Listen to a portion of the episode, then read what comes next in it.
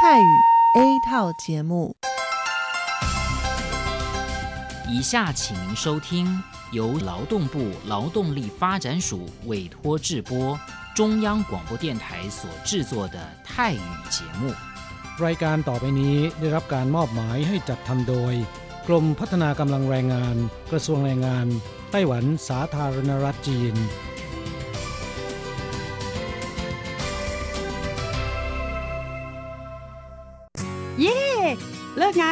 วพวกเราไปคาราโอเกะกันเถอะ ฉันมีธุระ เธอไปกันเถอะเอ๊ะนานที่ปีหนจะนัดไปร้องเพลงกัน หรือว่าเธอมีนัดกับชายหนุ่มจ้าใช่ก็ดีนะสิ ฉันจะไปทำงานหาเงินต่างหาก จริงเหรอ เลิกงานแล้วยังไปหาเงินได้อีกทำไมดีจัง ไปทำที่ไหนอะจริงสิ แถวนี้มีโรงงานหนึ่งช่วงนี้ต้องการคนงานชั่วคราว ช่วงวันหยุดฉันก็ไปทำงานพิเศษที่นั่นจะได้หาเงินเพิ่มขึ้นอีกหน่อย อยากจะซื้อคอมพิวเตอร์ให้ลูกชายที่เมืองไทยลำไพไม่ได้นะ กฎหมายไต้หวันกำหนดไว้ว่าพวกเราจะต้องทำงานให้เท่าแก่ที่ยื่นขออนุญาตนำเราเข้ามาทำงานในไต้หวันเท่านั้น การไปทำงานที่อื่น ถือว่าผิดกฎหมาย หากถูกจับได้จะถูกยกเลิกไปอนุญาตทำงาน ไม่เพียงถูกส่งกลับประเทศ ต่อไปก็เข้ามาทำงานในไต้หวันไม่ได้อีกแล้วฮะรุนแรงขนาดนั้นเลยเหรอ จะถูกส่งกลับประเทศไม่สามารถมาทำงานไต้หวันได้อีก งั้นฉันก็ไม่มีทางหาเงินส่งลูกเรียนมหาวิทยาลัยนะสิงั้นก็แย่กว่าเดิมมาสิ ใช่แล้ว ในเมื่อเราเข้ามาทำงานในไต้หวันแล้ว ก็ควรต้องปฏิบัติตามกฎหมายไต้หวัน จึงจะมีโอกาสหาเงินส่งกลับไปช่วยเหลือครอบครัว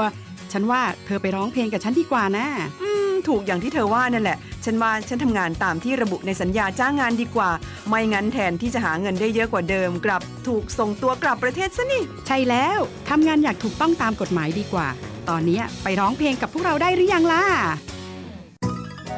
ผู้ช่วยที่ดีของไต้หวันจูงมือกันก้าวไปข้างหน้า กรมพัฒนากำลังแรงงาน ร่วมฝ่าฟันไปพร้อมกับคุณ สนับสนุนโดยกรมพัฒนากำลังแรงงาน กระทรวงแรงงานไต้หวัน วันดี สัปดาห์ที่แล้วเธอไปไหนมาเหรอทำไมไม่เจอเลย ใช่ฉันกลับเมืองไทยมาเพิ่งกลับมาเมื่อวานก่อนที่เอง แม่ดีจังเลย แต่ทำไมรีบกลับมาเร็วจังล่ะ ก็ต้องขอบคุณเท่าแก่ฉันละเท่าแก่ไปทำเรื่องให้ฉันเข้ามาทำงานไต้หวันอีกครั้ง โดยผ่านศูนย์บริการจ้างตรงของรัฐบาลไต้หวันฮะการจ้างตรงคืออะไรเหรอทำยากไหมไม่ยากเลย เท่าแก่บอกว่าสะดวกมาก แล้วก็ไม่ต้องผ่านบริษัทจัดหางาน ไม่เพียงประหยัดค่าในหน้าที่เมืองไทยนะทำให้ฉันเก็บเงินได้เพิ่มขึ้น ช่วยให้ครอบครัวฉันมีชีวิตที่ดีขึ้นด้วย นอกจากนี้ฉันอยู่กับเท่าแก่มานาน คุ้นเคยกันดี การเดินเรื่องเข้ามาทำงานในไต้หวัน โดยวิธีการจ้างตรงเนี่ยยังทำให้ฉันได้ทำงานในสถานที่ที่คุ้นเคย ไม่ต้องเสียเวลาปรับตัวให้เข้ากับที่ทำงานใหม่ เท่าแก่ก็ไม่ต้องปวดหัว ว่าจะต้องเริ่มสอนคนใหม่ เป็นผลดีกับทุกฝ่ายเลยล่ะ แม่ดีจริง ๆ ผมเองสัญญาก็ใกล้ครบแล้วนะเนี่ย ต้องรีบกลับไปบอกข่าวดีให้เท่าแก่รู้แล้วล่ะ จะได้ให้เท่าแก่ไปติดต่อที่ศูนย์บริการจ้างตรง เพื่อขอทำเรื่องให้ผมกลับมาทำงานไต้หวันใหม่ โดยวิธีจ้างตรงได้เลย แล้วก็จะต้องไปบอกข่าวนี้กับเพื่อนๆทุกคนให้ได้รู้กันด้วย ใช่ เรื่องดีๆ แบบนี้ต้องบอกต่อจะได้ไปใช้บริการกันเยอะๆ ผู้ช่วยที่ดีของไต้หวันจูงมือกันก้าวไปข้างหน้า กรมพัฒนากำลังแรงงาน ร่วมฝ่าฟันไปพร้อมกับคุณ สนับสนุนโดยกรมพัฒนากำลังแรงงาน กระทรวงแรงงานไต้หวัน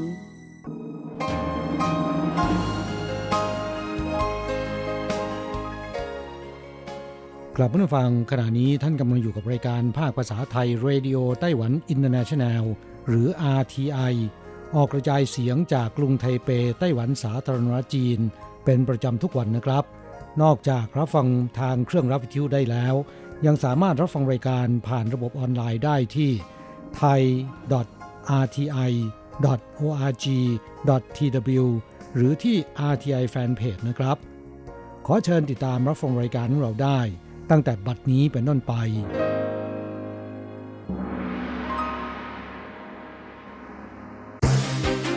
ลำดับแรกขอเชิญติดตามรับฟัง ข่าวประจำวัน สวัสดีครับคุณผู้ฟังที่รักและเคารพทุกท่านครับวันนี้ตรงกับวันพุทธที่ 7 ตุลาคมปีพุทธศักราช 2563 นะครับ สำหรับข่าวประจำวันจาก RTI ในวันนี้ก็มีผมกฤษณัยสายประพาสเป็นผู้รายงานครับ เรามาเริ่มต้นกันที่ข่าวแรกนะครับ นายเหยียนเต๋อฟา รัฐมนตรีว่าการกระทรวงกลาโหม ของไต้หวันสาธารณจีน ได้กล่าวให้สัมภาษณ์ที่สภานิติบัญญัติแห่งชาติในวันนี้นะครับว่า ตามแนวนโยบายของท่านประธานาธิบดีชาอิงหวนนะครับกระทรวงกลาโหมนั้นจะเสริมความแข็งแกร่งของกองทัพใน 4 ด้านได้แก่ทางด้านโครงสร้าง กองทัพ แล้วก็การฝึกซ้อมรวมไปจนถึงทางด้านอาวุธยุโทโธปกรณ์ และก็กำลังวางแผนอย่างเป็นขั้นเป็นตอนครับครับในด้านโครงสร้างนั้นก็จะมีการจัดตั้งสำนักระดมพลฐานกองหนุน เป็นหน่วยงานระดับ 3 ของสภาบริหาร ด้านกองทัพนั้นจะจัดตั้งกองบัญชาการฐานกองหนุนใน 18 หัวเมือง เป็นหน่วยรบเพื่อทำสงครามโดยเฉพาะครับ ขณะเดียวกันก็จะเสริมสมรรถนะการสู้รบโดยเพิ่มจาก 7 กองพลฐานกองหนุนเป็น 12 กองพลฐานกองหนุน ส่วนด้านอาวุธยุโทโธปกรณ์นั้นก็จะปรับให้มีการใช้อาวุธที่เป็นเอกภาพในกองทัพนะครับ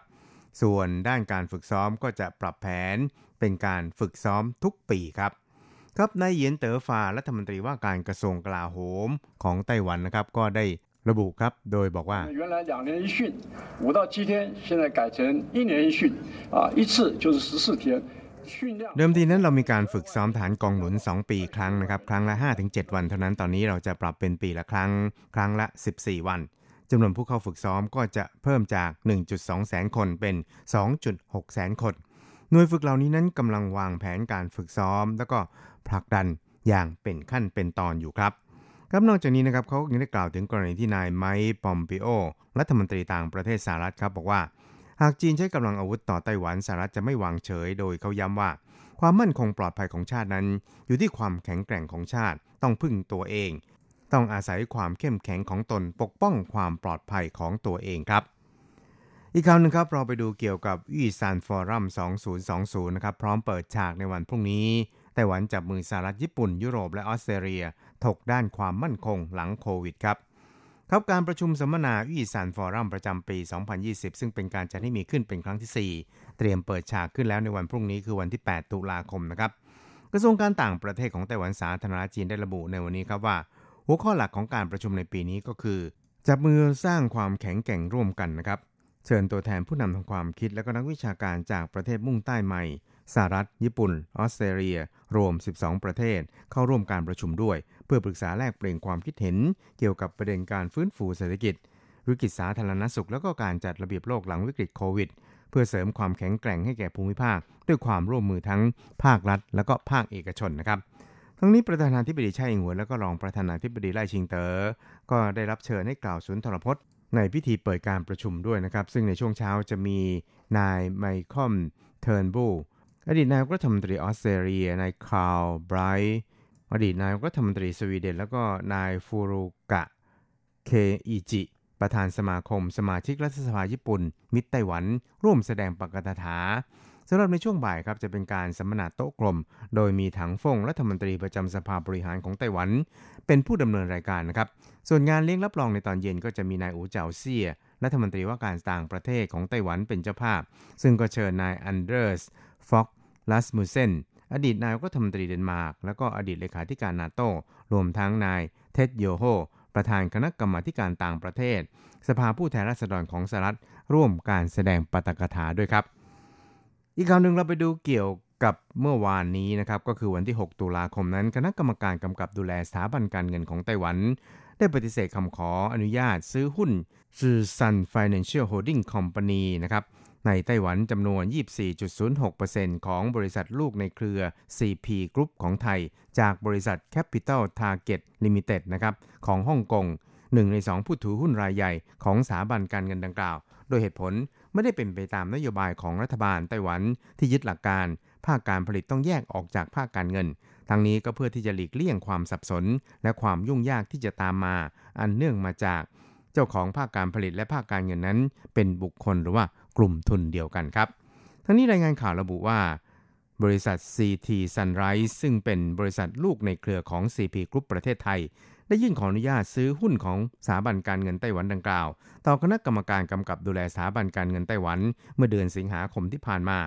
โดยได้ทำหนังสือรับรองว่าเงินทุนที่นำมาซื้อหุ้นนี้นั้น เป็นเงินทุนที่มีอยู่เดิมของตน และบริษัทแม่ในไทยก็ไม่มีทุนจีนถือหุ้นด้วย ดังนั้นการปฏิเสธของคณะกรรมการกำกับดูแลสถาบันการเงินไต้หวันในคราวนี้ จึงไม่ได้เกี่ยวข้องกับปัญหาทุนจีนแต่อย่างใดแต่เหตุผลหลักที่ปฏิเสธก็คือขัดกับแนวนโยบายและก็หลักการของทางการไต้หวัน ที่ต้องการแยกภาคการผลิตออกจากภาคการเงินอย่างชัดเจนนะครับ อีกข่าวหนึ่งเราไปดูเกี่ยวกับในการประชุมสภานิแห่งชาติของไต้หวันสาธารณจีนเมื่อวานนี้ ที่ประชุมนั้นมีมติเอกฉันผ่านยติที่เสนอโดยสสพรรคก๊กมินตั๋งฟื้นฟูความสัมพันธ์ทางการทูตกับสหรัฐแล้วก็สหรัฐช่วยเหลือปกป้องไต้หวัน โดยวิปพรรคก๊กมินตั๋งบอกว่าหวังว่าจะใช้โอกาสนี้นั้น บอกให้สังคมโลกได้ยินนะครับและได้เห็นว่าทุกฝ่ายในไต้หวันนั้นไม่ต้องการสงคราม แต่ก็ไม่เคยกลัวสงครามครับ หลังจากที่สภาได้ผ่านสองยติดังกล่าวอย่างเอกฉันแล้ววิพรรคก๊กมินตังก็ได้ออกแถลงข่าวครับว่า ทั้งสองยติดังกล่าวนั้นแสดงเห็นว่าพรรคก๊กมินตังนั้นต้องการที่จะบอกกับประชาคมโลกว่า ในช่วงขณะที่จีนส่งเครื่องบินรบก่อกวนไต้หวันถี่มากขึ้น การผ่านยติเหล่านี้นั้นเป็นเสียงของชาวไต้หวัน เมื่อต้องเผชิญหน้ากับภัยคุกคามทางทหารครับ นอกจากนี้วิพากษ์กมินตังยังย้ำว่า รักษาสันติภาพช่องแคบไต้หวันผลักดันความสัมพันธ์ในระดับปกติกับสหรัฐ ฟื้นฟูความสัมพันธ์ทางการทูตกับสหรัฐล้วนเป็นเป้าหมายสำคัญ และแนวทางที่สำคัญของพรรคก๊กมินตั๋งไม่ว่าจะอยู่ในฐานะรัฐบาลหรือฝ่ายค้าน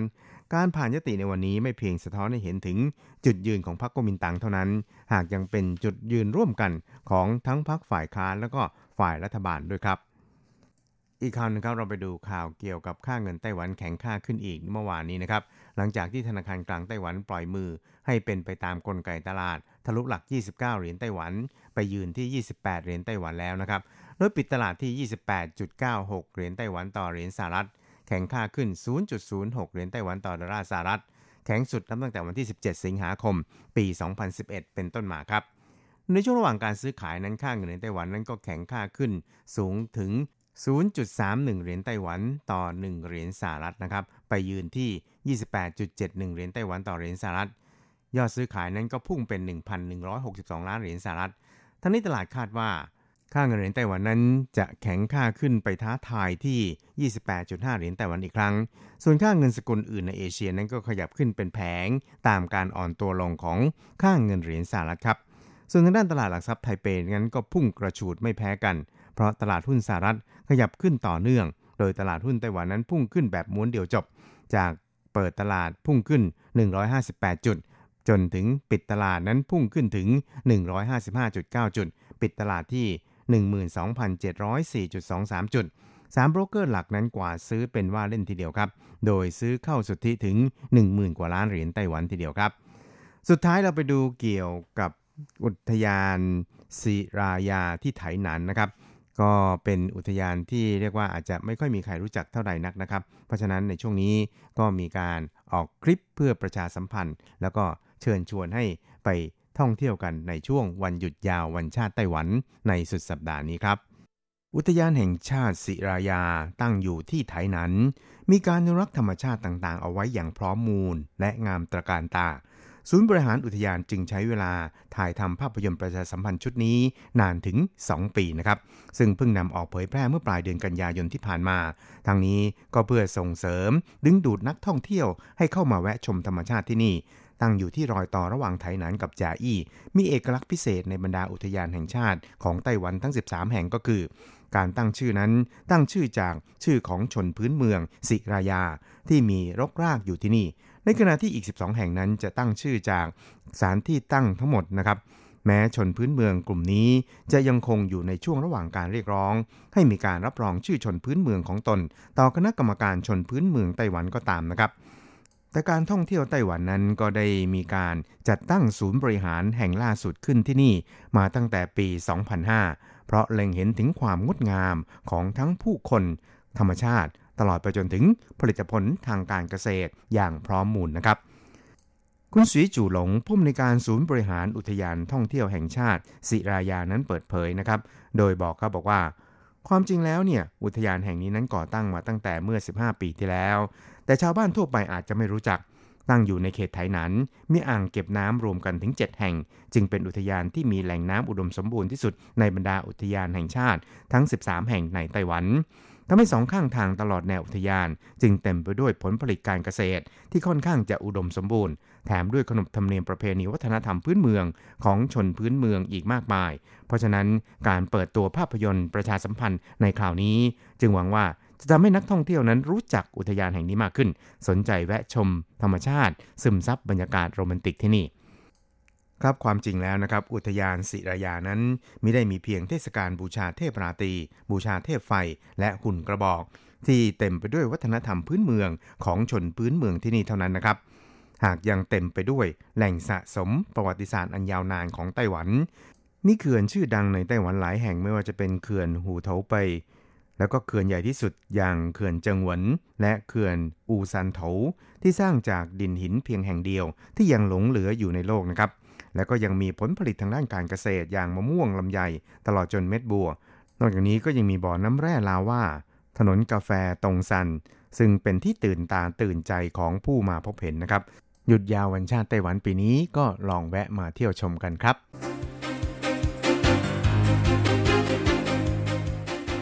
ต่อไปขอเชิญฟังข่าวต่างประเทศและข่าวจากเมืองไทยค่ะ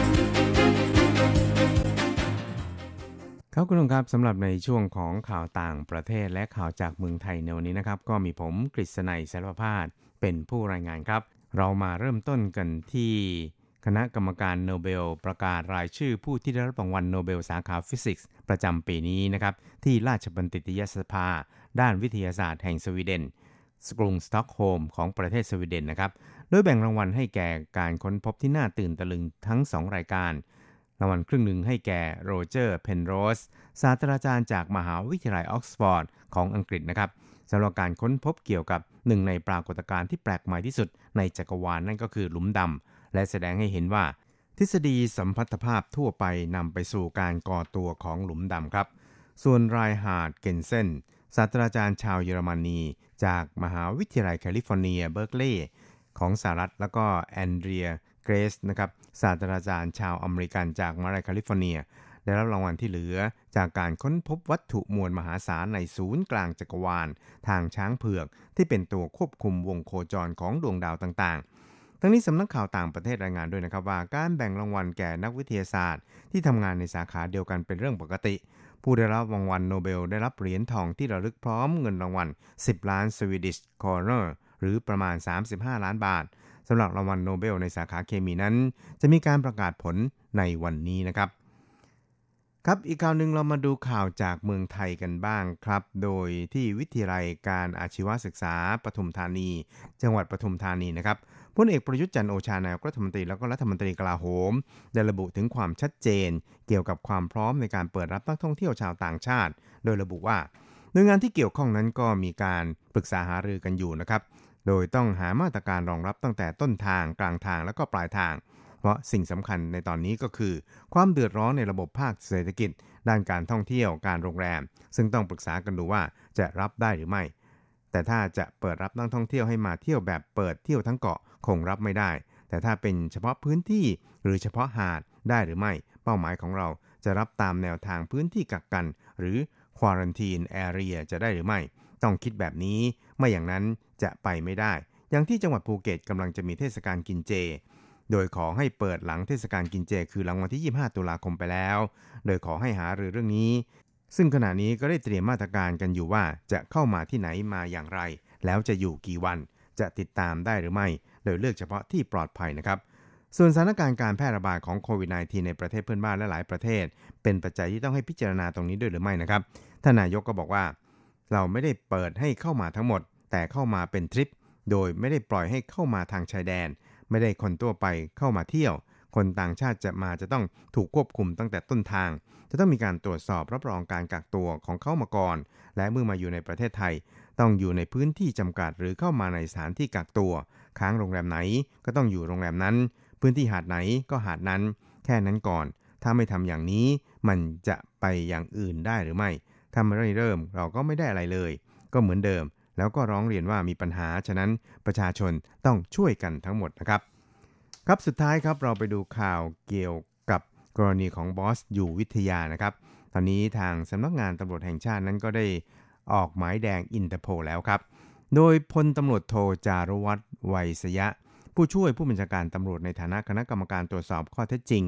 กรณีอายการสั่งไม่ฟ้องนายวรยุทธ์อยู่วิทยา ได้กล่าวถึงความคืบหน้าของสำนวนคดีครับว่า หลังอายการมีคำสั่งฟ้องในวรยุทธ์ในข้อหาขับรถยนต์โดยประมาทเป็นเหตุให้ผู้อื่นถึงแก่ความตาย และข้อหาเสพยาเสพติดประเภท 2 คือโคเคนเมื่อวันที่ 23 กันยายนนั้น จากนั้นพนักงานอายการก็ได้แจ้งคำสั่งฟ้อง มาอย่างพนักงานสอบสวน ของสอนอทองหล่อตามขั้นตอน หลังพนักงานสอบสวนรับทราบคำสั่งฟ้องก็ได้ทำหนังสือ ไปยังกองการต่างประเทศเมื่อวันที่ 25 กันยายนจากนั้น จึงมีการดำเนินการขอหมายแดงครับ เพื่อที่จะส่งไปยังตำรวจสากลในฝรั่งเศสต่อไปครับ ซึ่งตอนนี้ตำรวจสากลก็ได้ดำเนินการออกหมายแดงของตำรวจสากลเรียบร้อยแล้ว ตามหมายเลขแดงเลขที่ A 8288ทับ9ขีด2020 ลงวันที่ 30 กันยายนครับ โดยได้ประสานกับสารเอกอัครราชทูตไทยทั่วโลก ผู้ช่วยทูตฝ่ายตำรวจ แล้วก็เครือข่ายความร่วมมือด้วยครับครับช่วงเราไปติดตามอัตราแลกเปลี่ยนระหว่างค่าเงินเหรียญไต้หวันกับเงินบาทและเงินเหรียญสหรัฐกันครับ หากต้องการโอนเงินบาท 10,000 บาท ต้องใช้เงินในไต้หวัน 9,420 เหรียญไต้หวัน หากต้องการซื้อเป็นเงินสดนะครับก็ต้องใช้เงินเหรียญไต้หวัน 9,770 เหรียญไต้หวัน ส่วนตาแลกเปลี่ยนระหว่างค่าเงินไต้หวันกับเงินเหรียญสหรัฐในวันนี้ 1 เหรียญสหรัฐต้องใช้เงินเหรียญไต้หวัน 29.04 เหรียญไต้หวันแลกซื้อ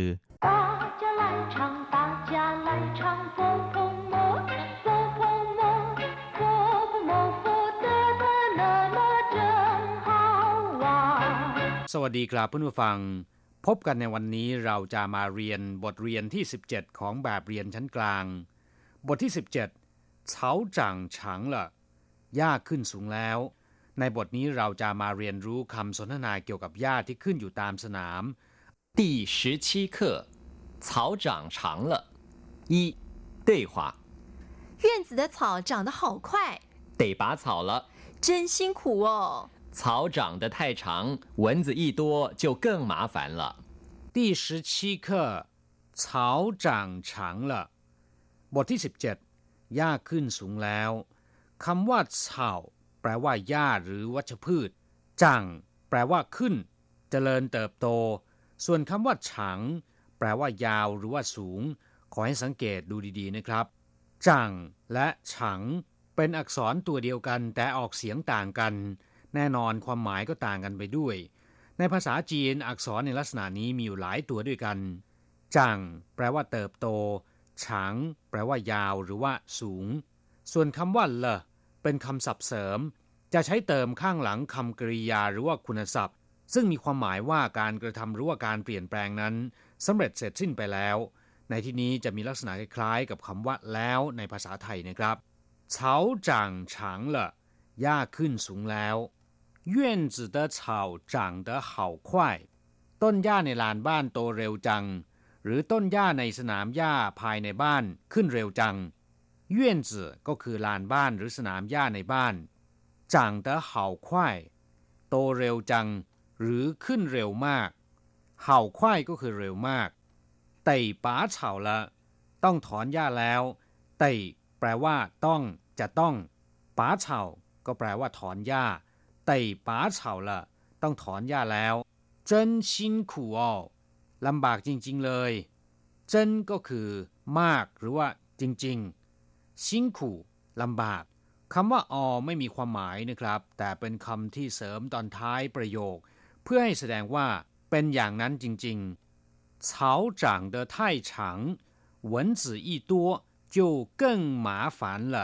ต้นหญ้าสูงเกินไป ยุงเยอะขึ้นมาก็จะยิ่งลำบาก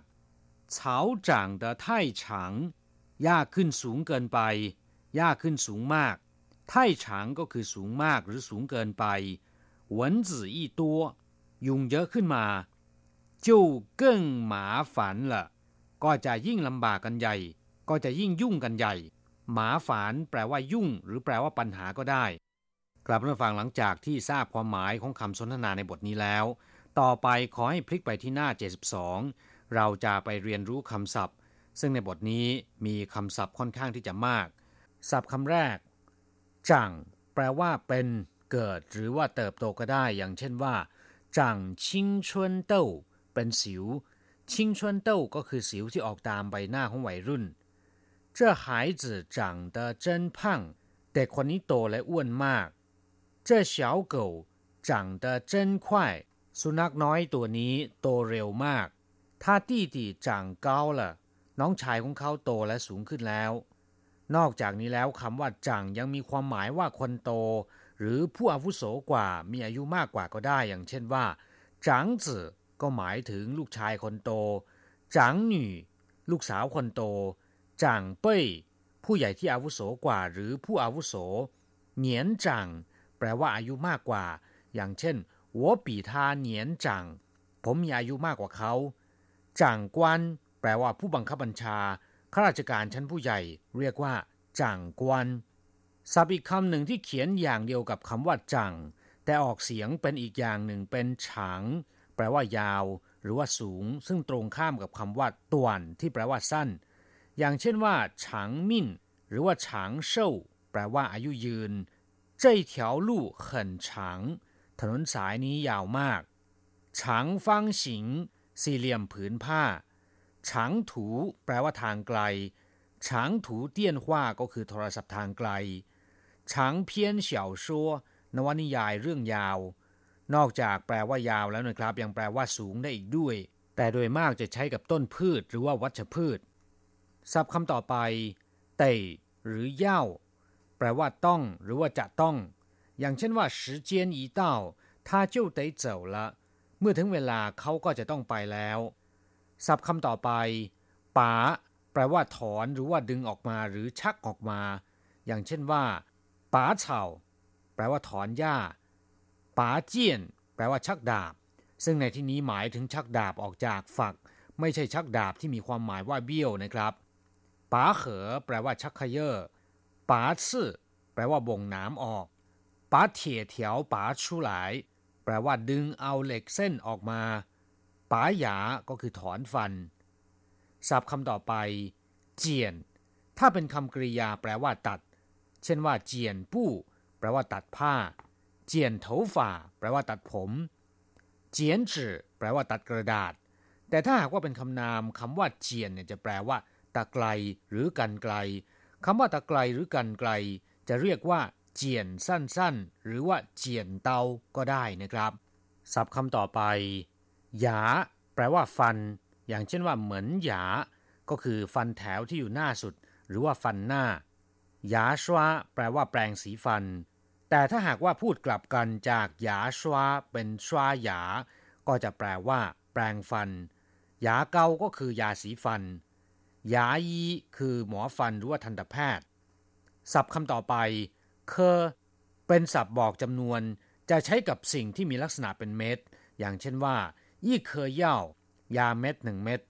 ยี่เคอหวังเต้า ถั่วเหลืองหนึ่งเม็ด ยี่เคอหยา ฟันหนึ่งซี่ ศัพท์คำต่อไปเฉาอธิบายไปแล้วแปลว่าหญ้าหรือวัชพืช อย่างเช่นว่า ชิงเฉาหมายถึงหญ้าเขียว เต้าเฉาหมายถึงฟางข้าว เยเฉา คือหญ้าที่ขึ้นเอง เรียกว่าเย่เฉานอกจากแปลว่าหญ้าแล้วคำว่าเฉายังมีความหมายไปในทำนองว่า ลวกลวกไม่ละเอียดหรือว่าหยาบ อย่างเช่นว่าเฉาเฉาเหลี่ยวชื่อแปลว่าทำงานเสร็จอย่างลวกลวกหรือว่าสุกเอาเผากินศัพท์คำต่อไปชินขู่แปลว่าเหน็ดเหนื่อยเมื่อยล้า อย่างเช่นพูดว่าชินขู่ละชิวชีเหนื่อยมากแล้ว พักผ่อนสักครู่เถิด ศัพท์คำต่อไปหวนจื่อแปลว่ายุงคำว่าหวนตัวเดียวก็แปลว่ายุงอยู่แล้ว อย่างเช่นว่าหวนจ้างก็คือมุง้งหวนเชียงก็คือยากันยุงประเภทที่ใช้จุดไฟให้มีควันเพื่อไล่ยุง เรียกว่าหวนเชียงศัพท์คำต่อไปเย่นจื่อแปลว่า ลานบ้าน หรือว่าสนามหญ้าภายในบ้าน แต่ถ้าคำว่าเยื่นคำเดียวนะครับ ก็มีความหมายว่าโรง หรือว่าสถานที่ อย่างเช่น ยี่เย่นก็คือโรงพยาบาลปัววู่เย่นก็คือพิพิธภัณฑ์ ฝ่าเย่นแปลว่าศาล เตี้ยนหญิงเย่นแปลว่าโรงภาพยนตร์ศัพท์คำต่อไป หมาฝาน แปลว่าลำบาก ยุ่ง ยุ่งยากหรือว่ารบกวน เวลาที่เราจะขอให้ใครช่วยทำธุระ เราจะพูดอย่างเกรงใจว่า หมาฝานนี่ รบกวนท่าน รบกวนคุณ อย่างเช่นว่า หมาฝานหนินป้างหัวหนาอีช่า รบกวนท่านช่วยผมถือไว้สักครู่ หรือการทำเรื่องยุ่งยากเราจะพูดว่า这件事很麻烦แต่ถ้าใช้กับคนอย่างเช่นว่า他这个人很麻烦จะแปลว่าเขาคนนี้น่ารำคาญมาก ศัพท์คำสุดท้ายของบทเรียนนี้นะครับเถาฝ่าก็คือเส้นผม อย่างเช่นว่ารันเถาฝ่าก็แปลว่าย้อมผมกลับมาฟังเวลาของเราในวันนี้หมดลงแล้ว เราจะกลับมาพบกันใหม่ในบทเรียนหน้า สวัสดีครับ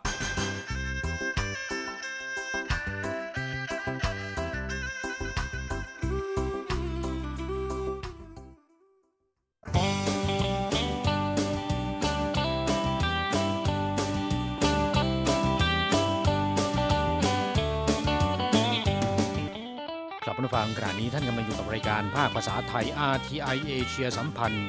ลำดับต่อไปขอเชิญท่านมาร่วมให้กำลังใจแด่เพื่อนแรงงานไทยที่ประสบปัญหาและความเดือดร้อน ในช่วงไขปัญหาแรงงาน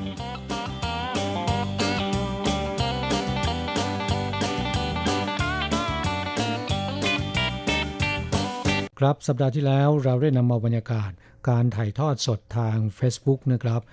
รายการไขปัญหาแรงงาน มาเปิดให้เพื่อนผู้ฟังได้รับฟังไปแล้วช่วงแรกนะครับ ค่ะ ค่ะ สัปดาห์นี้เรามาฟังกันต่อนะคะ เป็นช่วงของการตอบคำถามที่เพื่อนผู้ฟังถามเข้ามานะคะ ท่านที่อยากจะทราบปัญหาเกี่ยวกับเรื่องการทำงานในไต้หวันว่าจะสามารถขยายระยะเวลาทำงานต่อไปได้เอ่อเกินกว่า 12 ปีไหม การยื่นขอเงินบำเหน็จชราภาพเอ่อเงื่อนไขและก็ขั้นตอนต่างๆนะครับ ที่อยากจะทราบ วันนี้เรามาฟังกันนะ ค่ะ ช่วงนี้ฟังกันเลยค่ะ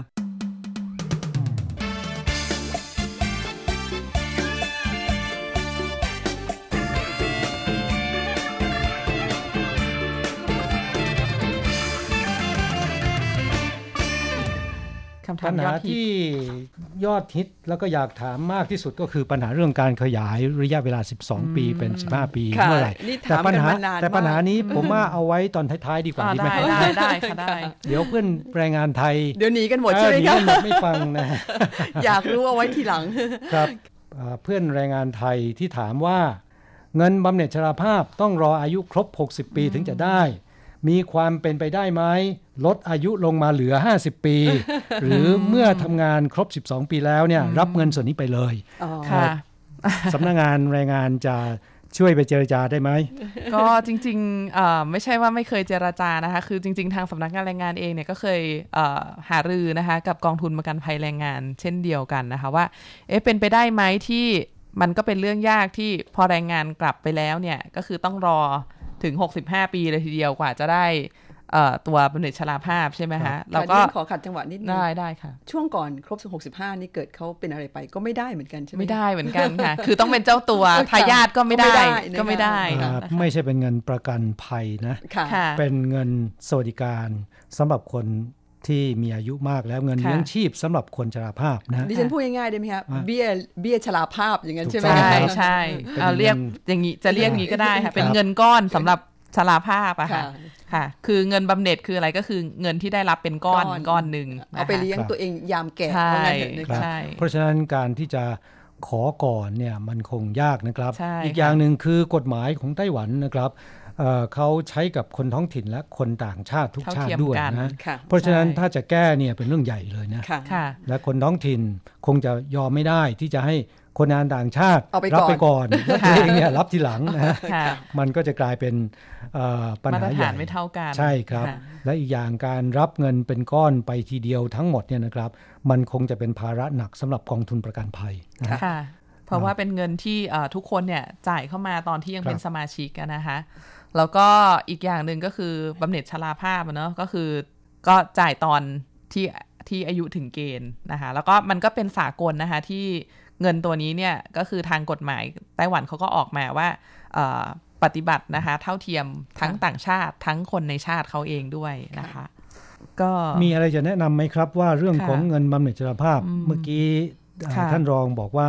ให้เก็บเอกสารสำคัญไว้ค่ะนะฮะเอ่อ ขอย้ำอีกครั้งครับ ได้ค่ะสำหรับเอกสารสำคัญที่จะขอนะคะก็คือเป็นเรียกว่าใบกามานะที่คิดว่าทุกคนน่าจะเข้าใจบัตร ARC ARC นะคะบัตรถิ่นที่อยู่บัตรถิ่นที่อยู่ค่ะแต่ทุกคนจะเรียกใบกามาใบกามาหมดเลยนะคะครับแล้วก็เป็นเอ่อให้เก็บสำเนาพาสปอร์ตสำเนาหนังสือเดินทางนะคะ ที่มีสแตมป์เข้าออกไต้หวัน คือถ้าคิดว่าจะหายหรืออะไรอย่างเงี้ย ให้ถ่ายรูปเก็บไว้นะคะ ในมือถือหรือว่ากลัวหายมากๆ ใส่ลงอ่า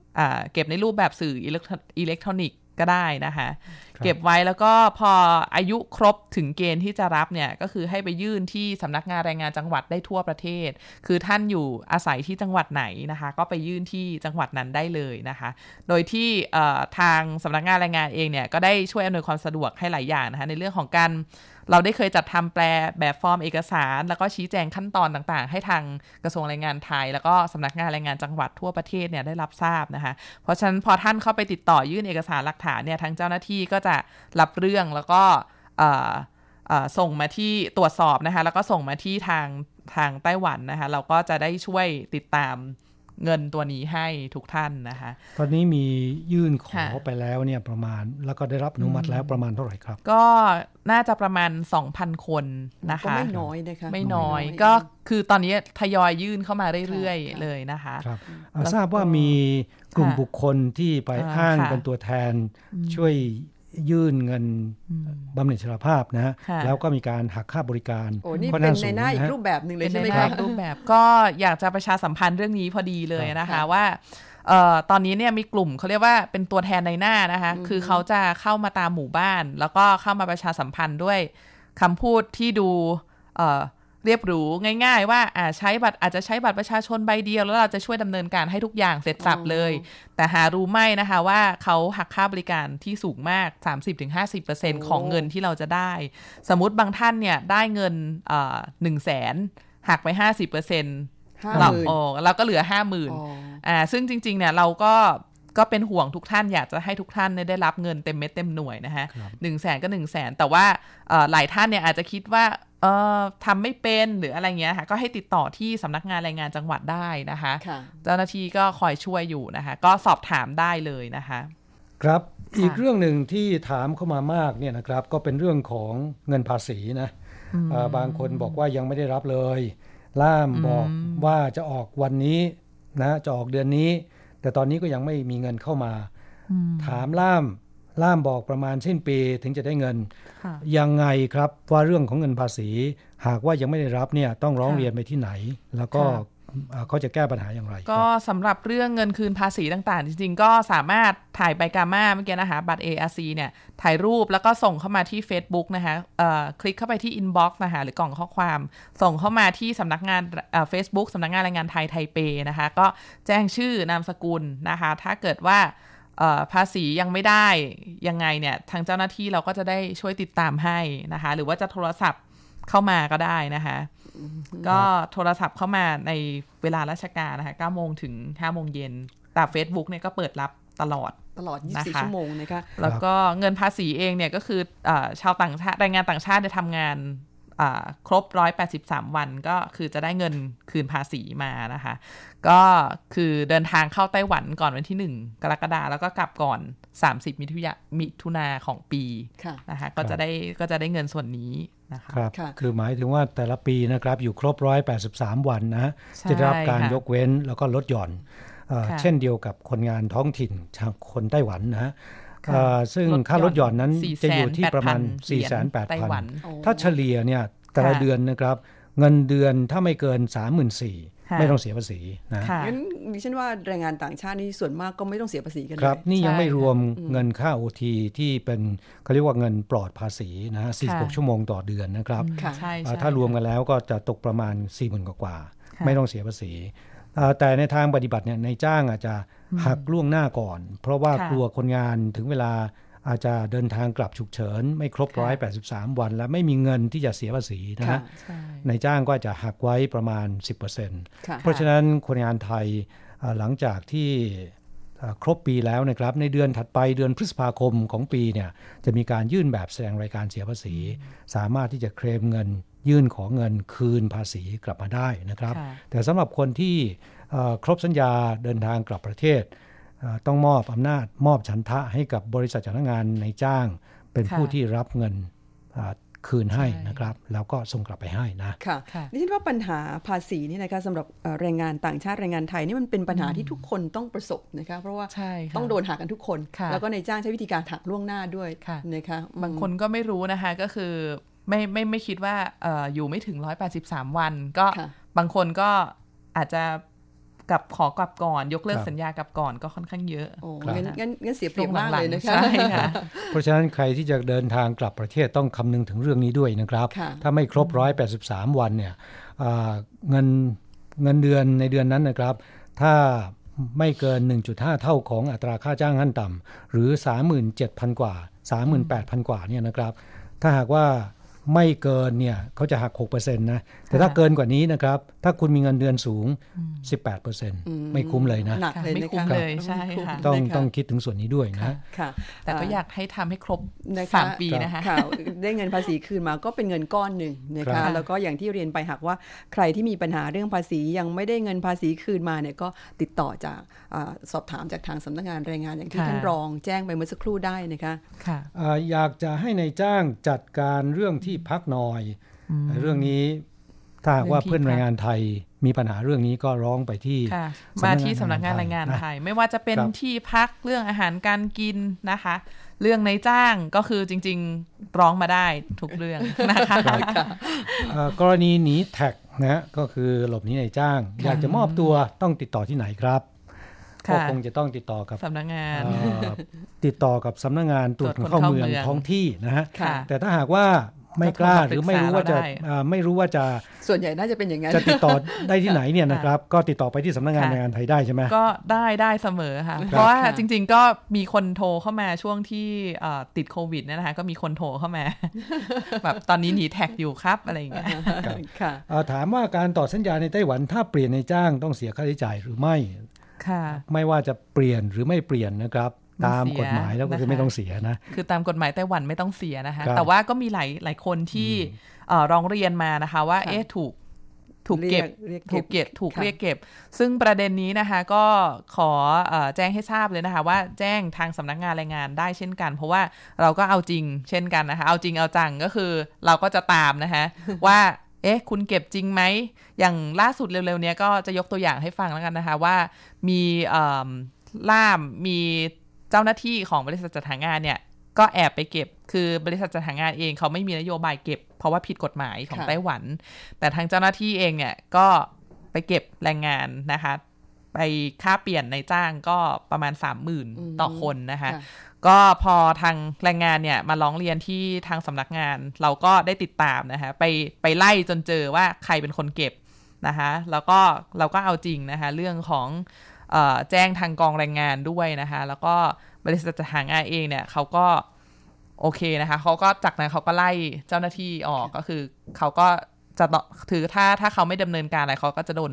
บทลงโทษเช่นกันอืมะคะกลายเป็นว่าล่ามไปเก็บเอง บริษัทใช่ไม่รู้เรื่องแล้วก็อาจจะว่ย่งนั้นนคถูกเพิกถอนใบอนุญาตด้วยค่ะนะเพราะคะมันเป็นเรื่องที่ผิดกฎหมายนะคะซึ่งใช่ของค่ะไต้หวันเองเขาก็เอาจริงในเรื่องนี้ครับอ่า มีถามเข้ามาบอกว่าอยากจะให้เข้ามาดูแลเรื่องคุณภาพที่ที่พัพักกใช่ไหมคะของของแรงงานก็ค่ะเหมือนกันนะครับ ก็แจ้งข้อมูลไปที่สำนักงานแรงงานค่ะไทยนะแจ้งมาได้ค่ะครับทางสำนักงานแรงงานก็จะแจ้งไปยังกองแรงประสานกับกองแรงงานท้องที่ แล้วกองแรงงานก็เข้ไปตรจะสอบช่วยตรวจสอบให้ครับด้วยนะค่ะคะข้อมูลในจ้างนะคะโรงงานอยู่ที่ไหนเมืองอะไรเนี่ยก็ต้องแจ้งมาด้วยครับ มีคนถามว่าช่วยเตือนกลุ่มแรงงานไทย เรื่องการถูกหลอกลวงต้มตุน จากมิจฉาชีพที่ทำเป็นกระบวนการด้วยโอ้นี่ปัญหาอ๋ออันนี้ไม่ก็ค่อยเป็นเจอบ่อยนะคะเป็นปัญหาอืมที่ที่เจอเป็นกระบวนการนี่ก็ไม่รู้ว่าจะเป็นเรื่องซิมมือถือด้วยหรือเปล่านะคะครับเพราะว่าในเรื่องซิมมือถือเองอ่าไม่รู้คิดว่าแต่ก่อนแต่ก่อนมีแต่คิดว่าสมัยนี้ก็ยังมีอยู่นะคะในเรื่องของเออเวลาที่เราเดินทางมาไต้หวันแล้วเนี่ยเอ่อบางคนเนี่ย มีคนนอกเข้ามาบอกว่าเออจะแจกซิมฟรี แต่ว่าไปขอพวกเอกสารหลักฐานสำคัญของเรา พวกอาจจะเป็นพาสปอร์ตเลขที่อะไร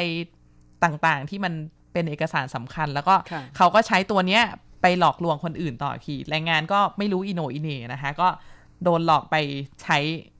ก็ครับได้ซิมมาแต่ว่า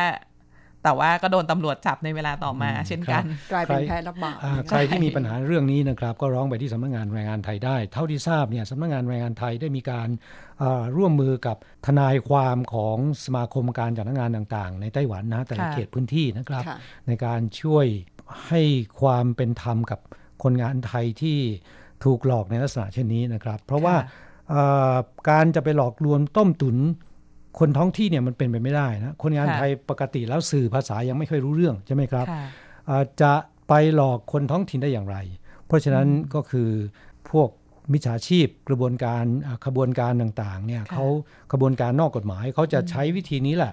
นำเอาซิมของคนงานต่างชาติ ไปหลอกคนท้องถิ่นอีกทีหนึ่งใช่แต่คนที่ตกคนที่เดือดร้อนก็คือคนงานอ่าคนงานต่างชาติ โดยเฉพาะคนงานไทยคนงานอินโดนีเซียนะเชื่อง่ายรู้สึกว่าอา จจะตกเป็นเหยื่อมากที่สุดนะครับค่ะใช่เพค่ะราะฉะนั้นของฟรีอย่าไปรับใช่ไหมอย่าคะไปรับมันไม่มีอะไรได้มาฟรีๆนะคะครับแล้วก็ขบวนการเรื่องของแม้แม้แต่กระทั่งเปลี่ยนในจ้างหรืออะไรอย่างเงี้ย ถ้าสมมติว่าเอ๊ะมีคนเรียกเก็บเงินเราครบเราครบแท็กแล้วเราต้องการเปลี่ยนในจ้าง อาจจะเก็บค่าเปลี่ยนอย่างเงี้ยก็แจ้งเข้ามาได้เลยนะคะค่ะคือบางบางท่านไม่รู้ก็คือไปคิดหนักอยู่นานว่า เอ๊ะ จะจ่ายให้ดีไหมสักหมื่นหนึ่ง แล้วพอมารู้จากเพื่อนทีหลังว่าอ้าวเพื่อนไม่ต้องเสียอะไรเลย ก็ค่ะมาร้องที่เรา แล้วก็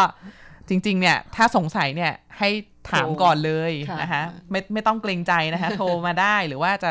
ลองเข้ามาใน Facebook ก็ได้บอกว่า เนี่ยคนนี้เก็บค่าเปลี่ยนในจ้างก็ค่ะเราจะได้ช่วยตรวจสอบให้นะคะครับอ่ายังมีปัญหาที่ถามเข้าสู่รายการบอกว่าพ่อแม่เสียชีวิตมีสิทธิ์เบิกเงินค่าทำศพได้เท่าไหร่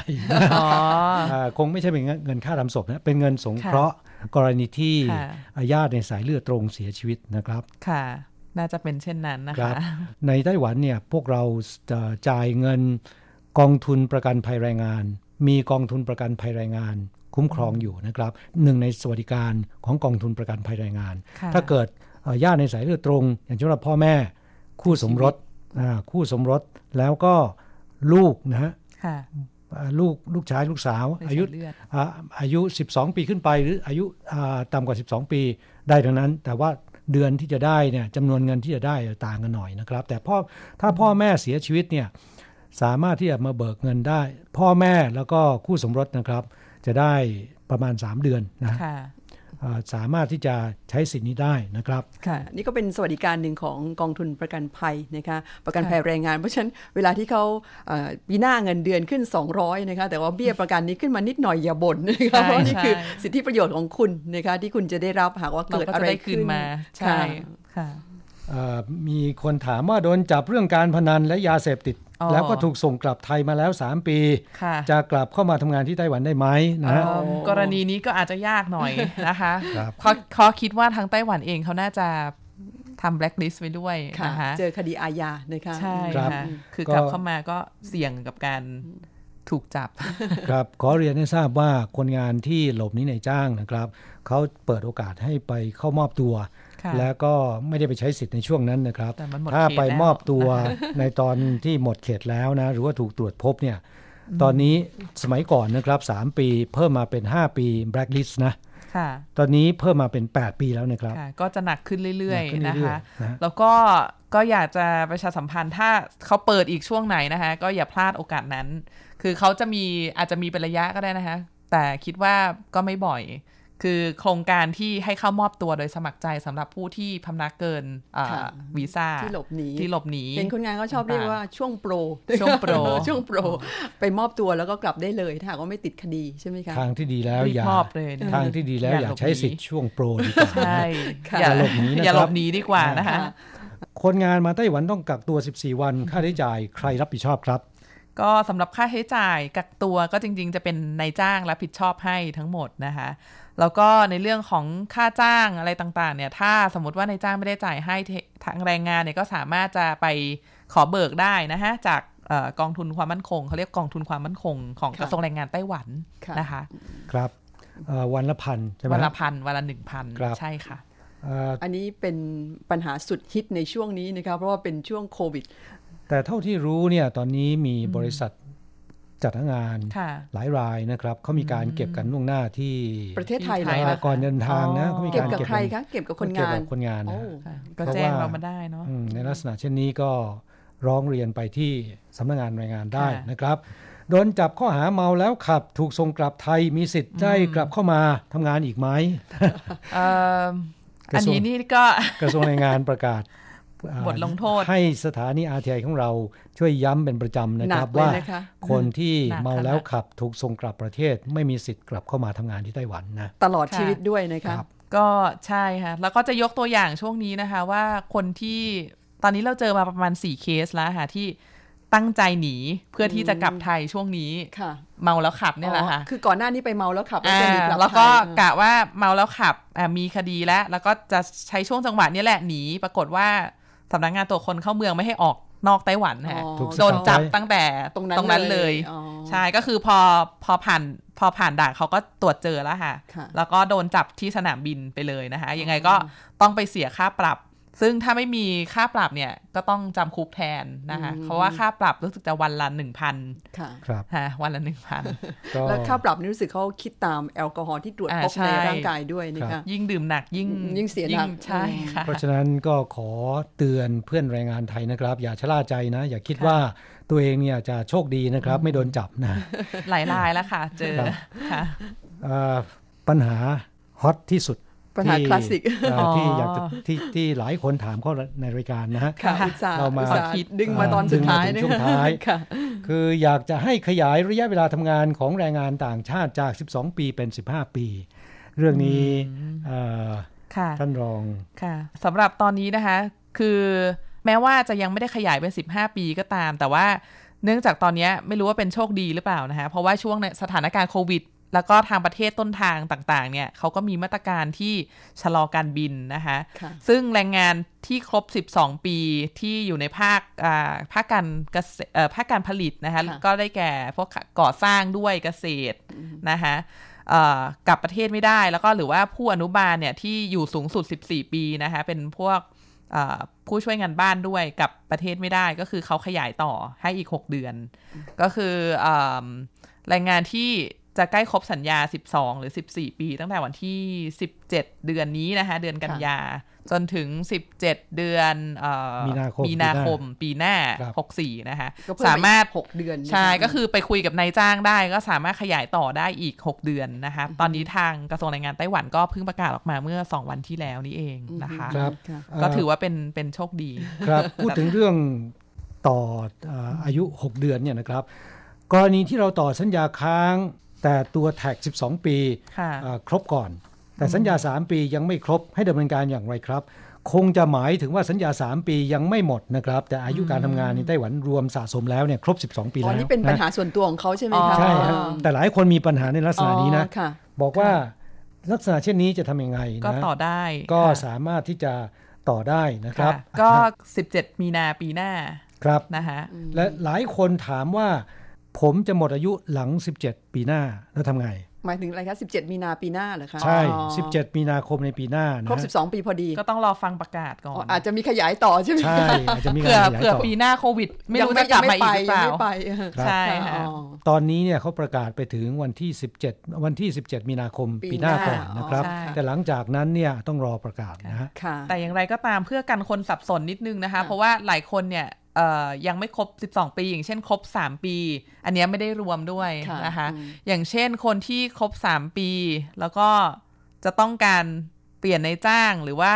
ขยายสัญญาในไต้หวันเนี่ย ก็จะต้องดำเนินเรื่อง 2-4 เดือนก่อนที่สัญญาจะหมดอายุค่ะก็คือเป็นไปตามเกณฑ์เดิมค่ะนะคะแต่ว่าเอ่อกฎพิเศษเนี่ยก็คือสำหรับคนที่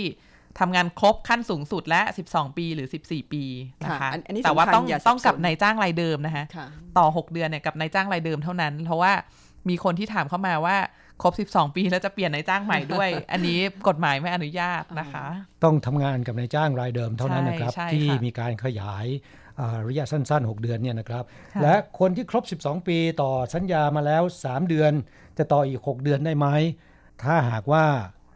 สัญญาของคุณ 3 เดือนที่จะที่ต่อมาแล้วนะครับ ถ้าต่อได้ครบก่อนวันที่ 17 17มีนาคมปีหน้าค่ะก็สามารถต่อได้อีก 6 เดือนนะครับค่ะ อีกเรื่องหนึ่งอย่างเมื่อกี้บอกว่าต่อ 3 เดือน 3 เดือนมาแล้วสองครั้งใช่ไหมคะค่ะหลังจากนี้ต่อได้อีก 6 เดือนค่ะอย่างนี้ต้องเสีย ค่าต่อสัญญาไหมคะ ไม่เสียไม่เสียค่ะ ไม่เสียค่ะนะคะอืมมีคนงานถามมาเหมือนกันค่ะว่าก็ต่อ 6 เดือนแบบนี้ต้องเสียหรือเปล่าไม่มีค่ะก็ถ้าถ้าเจอว่าเสียก็โทรเข้ามาเลยค่ะ หรือว่าติดต่อเข้ามาที่สำนักงานแรงงานไทยไทเปได้ครับค่ะจะต้องเสียก็คือการต่ออายุ ARC หรือบัตรค่ะถิ่นที่อยู่หรือใช่บัตรกามานะฮะค่ะแค่นั้นเองนะครับ แล้วก็ค่าบริการรายเดือนหรือที่พวกเราเรียกกันว่าค่ะค่าล่ามนะค่าล่ามนั่นเป็นอืมทีละเดือนนะค่ะเอ่อทีนี้ ปัญหาหรือว่าแก่นแท้ของปัญหาเอ่อท่านยังรองไม่ได้ยังไม่ได้ตตออบบนะในเรื่องของขยาย 12 ปีเป็น 15 ปีเนี่ยนะครับค่ะมีโอกาสไหม ก็เราก็ต้องลองรอดูกันต่อไปนะคะครับคือในส่วนของ 15 ปีตอนเนี้ยถ้าสำหรับเอ่อแรงงานในภาคผลิตผู้อนุบาลอะไรก็ยังยังไม่ได้ยังไม่ได้ต่อนะคะเรื่องของการขยายระยะเวลา เกินกว่า 12 ปีเนี่ยนะครับค่ะจริง ๆ แล้วตามกฎหมายมาตรฐานเอ่อตามกฎหมายการจ้างงานของไต้หวันเนี่ยเขาอนุญาตให้คนงานในภาคการผลิตทำงานได้เพียง 12 ปีใช่นะรวมสะสมนะครับ คุณอาจจะทำงานสมัยก่อน 3 ปี ตอนนี้มา 5 ปีเอ่อมาครั้งนี้ต่อได้อีก 8 ปี รวมกันแล้ว 12 ปีนะ คือช่วงกลางเนี่ยอาจจะกลับไปอยู่บ้าน ไม่ต้องต่อเนื่องปีหก่อนหรืออะไรก็ได้าใช่ไหมไม่ต้องคะต่อเนื่องแล้วก็ ไม่ใช่ในายจ้างรายรายเดียวกันก็ได้เขาจะค่ะเขาจะมีฐานข้อมูลรวมเอ่อระยะเวลาทำงานของคุณอยู่นะค่ะโดยอ๋อโดยนับจากลายพิมพ์ค่ะนิ้วมือนะฮะอ๋อค่ะอ่าเพเช็คราะฉะนั้นจากลายพิมพ์นิ้วมือใช่เลยค่ะสามารถที่จะรวมกันได้นะครับ แต่อาจจะมีบางคนที่เข้ามาสมัยก่อนเนี่ยใช้พิมพ์ลายนิ้วมือเป็นแบบพิมพ์ใส่ในปั๊มกระดาษนะค่ะปั๊มใส่ในกระดาษ แบบนั้นเนี่ยเวลาเข้ามาสแกนไว้ในอ่าอิเล็กทรอนิกส์เนี่ยนะครับมันเลือนลางมันมันเออบางทีมันไม่ชัดเจนนะฮะคลาดเคลื่อนนะคะคลาดเคลื่อนอืมเพราะฉะนั้นเอ่อ หลัง 10 ปีมานี้นะครับ พิมพ์ลงในเครื่องสแกนลายนิ้วมือ อันนั้นชัดเจนเลยนะครับ เพราะฉะนั้นอาจจะเห็นได้ว่าบางคนสมัยก่อนมาทำงานเปลี่ยนชื่อ แล้วก็ทำไมตอนนี้เข้ามาได้อีกโชคดีเอ่อโชคนึกว่าดีเขาโชคดีตอนตอนนี้น่าจะยากขึ้นแล้วใช่ค่ะแต่ว่าถ้าตามในสัญญาเอ่อตามในกฎหมายการจ้างงานแล้วเนี่ยทำได้แค่ 12 ปีค่ะสำหรับค่ะผู้อนุบาลได้ 14 ปีค่ะอันนี้ขยายได้ยากนะครับใช่เพราะว่าเป็นเรื่องของกฎหมายเมื่อสักครู่ ที่ขยาย 6 เดือน 3 เดือนพวกนั้นนะฮะเป็นมาตรการพิเศษชั่วคราวนะครับ ไม่ใช่เป็นไม่ใช่เป็นกฎหมายเป็นระยะยาว อันนั้นกระทรวงแรงงานก็สามารถที่จะช่วงประกาศโควิดได้นะฮะเป็นค่ะช่วงโควิดเอ่อถ้าจะแก้กฎหมายเนี่ยเป็นเรื่องค่อนข้างยากจำได้ว่าเอ่อเรื่องนี้เคยออกข่าวมาหลายครั้งแล้วนะครับ มีสสหลายคนเห็นด้วย แต่พอเอ่อยื่นยติไปถึงที่สภานิติบัญญัติแล้วเนี่ยมีสสบางคนไม่เห็นด้วย เพราะฉะนั้นก็เลยกลายเป็นเรื่องที่ติดค้างอยู่ในสภา ไม่สามารถผ่านสภาได้นะ ถามว่าทำไมสสไม่ไม่เห็นด้วย เพราะว่ามีกลุ่มเคลื่อนไหวด้านแรงงานท้องถิ่นก็มีแรงกดดันค่ะนะฮะก็มีแรงกดดันค่ะค่ะแล้วก็ในคนงานท้องถิ่นเนี่ยเขากลัวอะไรเขากลัวค่ะว่ามีการขยายไปเรื่อยๆเนี่ยจะทำให้ค่าจ้างของคนงานท้องถิ่นถูกฉุดลง ก็จะไม่เพิ่มค่าจ้างของคนงานท้องถิ่นที่นี่จะมีโอกาสใช้คนใช้งานคนต่างงานต่างชาชาติติแล้วไม่นะไปเพิ่มค่าจ้างให้คนใช่งานท้องใช่ถิ่นใช่ค่ะเขากังวลในจุดนี้ค่ะแต่อย่างไรก็ตามนะครับ ไต้หวันเอ่อขาดแคลนคนงานเป็นอย่างมากนะฮะค่ะตอนนี้จากข้อมูลของทางกระทรวงเศรษฐการกระทรวงแรงงานเนี่ยแต่ละปีเขาขาดแคลนโดยเฉพาะแรงงานเก่งฝีมือนับเป็นแสนในทีเดียวนะครับค่ะเพราะฉะนั้นรัฐบาลตอนนี้ก็พยายามที่จะผลักพัดัฒนนาทักษะอ่าผลักดัน คนงานต่างชาติที่ทำงานครบ 6 ปีขึ้นไป สามารถที่จะยกระดับเป็นแรงงานกึ่งฝีมือ แต่ว่ากฎหมายฉบับนี้เนี่ยก็ยังไม่ผ่านสภาเหมือนกันนะต้องรอผลคืบคหงน้าต้ต่อองรอไปไปสักพักหนึ่งครับเอ่อสภาพความเป็นจริงแล้วเนี่ยไต้หวันขาดแคลนแรงงานจริง ๆ นะค่ะก็ขอให้อดทนฟังผลคืบหน้ากันต่อไปอย่านะเพิ่งอย่าเพิ่งอย่าเพิ่งหมดกำลังใจนะปัญหานี้หลายคนโอ้โหถามถามเยอะมากถามบ่อยถามประจำนะคะครับเอ่อ จริง ๆ แล้วยังมีปัญหาอีกเยอะนะครับ แต่ค่ะเวลาของเราใกล้หมดหรือยังฮะเหลืออีกแค่5นาทีค่ะเหลืออีกห้านาทีเหลืออีกห้านาทีค่ะก็อยากจะให้ถ้าหากว่าปัญหายังตอบไม่หมดนะครับอืมค่ะเราก็จะรีบเรียงแล้วค่ะส่งให้ทางสำนักงานแรงงานนะได้ได้ค่ะ ให้ทางสำนักงานแรงงานช่วยไปพิจารณานะครับ บางอย่างที่จะเสนอต่อกองทุนประกันภัยแรงงานหรือเสนอต่อถ้ามีโอกาสได้กระทรวงหาแงรืงอนแล้วก็จะนรับได้ใช่นะคะเป็นประเด็นเป็นประเด็นที่ดีนะครับหยิบค่ะยกขึ้นมาพูดนะฮะค่ะ ขอบพระคุณเป็นอย่างยิ่งครับ ที่ท่านรองมาออกอากาศในวันนี้นะแล้วก็ไขข้อข้องใจของเพื่อนแรงงานไทยค่อนข้างเยอะนะครับ หลายท่านที่ยังไม่ได้ตอบปัญหาในวันนี้ เราจะเรียบเรียง แล้วก็ส่งต่อที่สำนักงานทสำนักงานแรงงานได้ค่ะยินดีนะคะให้รับรองว่า รับรองว่าปัญหาที่ท่านถามเข้ามาเนี่ยถึงค่ะมือท่านท่านรองฮอตฮิตแน่นอนนะค่ะก็ขอบพระคุณอีกครั้งหนึ่งครับ ขอบคุณค่ะ หวังว่าโอกาสหน้าขอบคุณค่ะจะมีโอกาสเชิญมาค่ะออกอากาศแบบนี้ได้อีกยินดีดีไหมครับนะค่ะขอบคุณมากค่ะครับขอบคุณครับสวัสดีค่ะครับ สวัสดีค่ะ ก็ขออำลาเพื่อนผู้ฟังไปก่อนนะครับ ค่ะ พบกันใหม่ครั้งหน้า สวัสดีค่ะ สวัสดีสวัสครับดีค่ะครับ เวลาในรายการวันนี้หมดลงซะแล้วนะครับ ค่ะ เราทั้งสองต้องอำลาคุณผู้ฟังไปก่อน พบกันใหม่สัปดาห์หน้า สวัสดีค่ะ สวัสดีครับ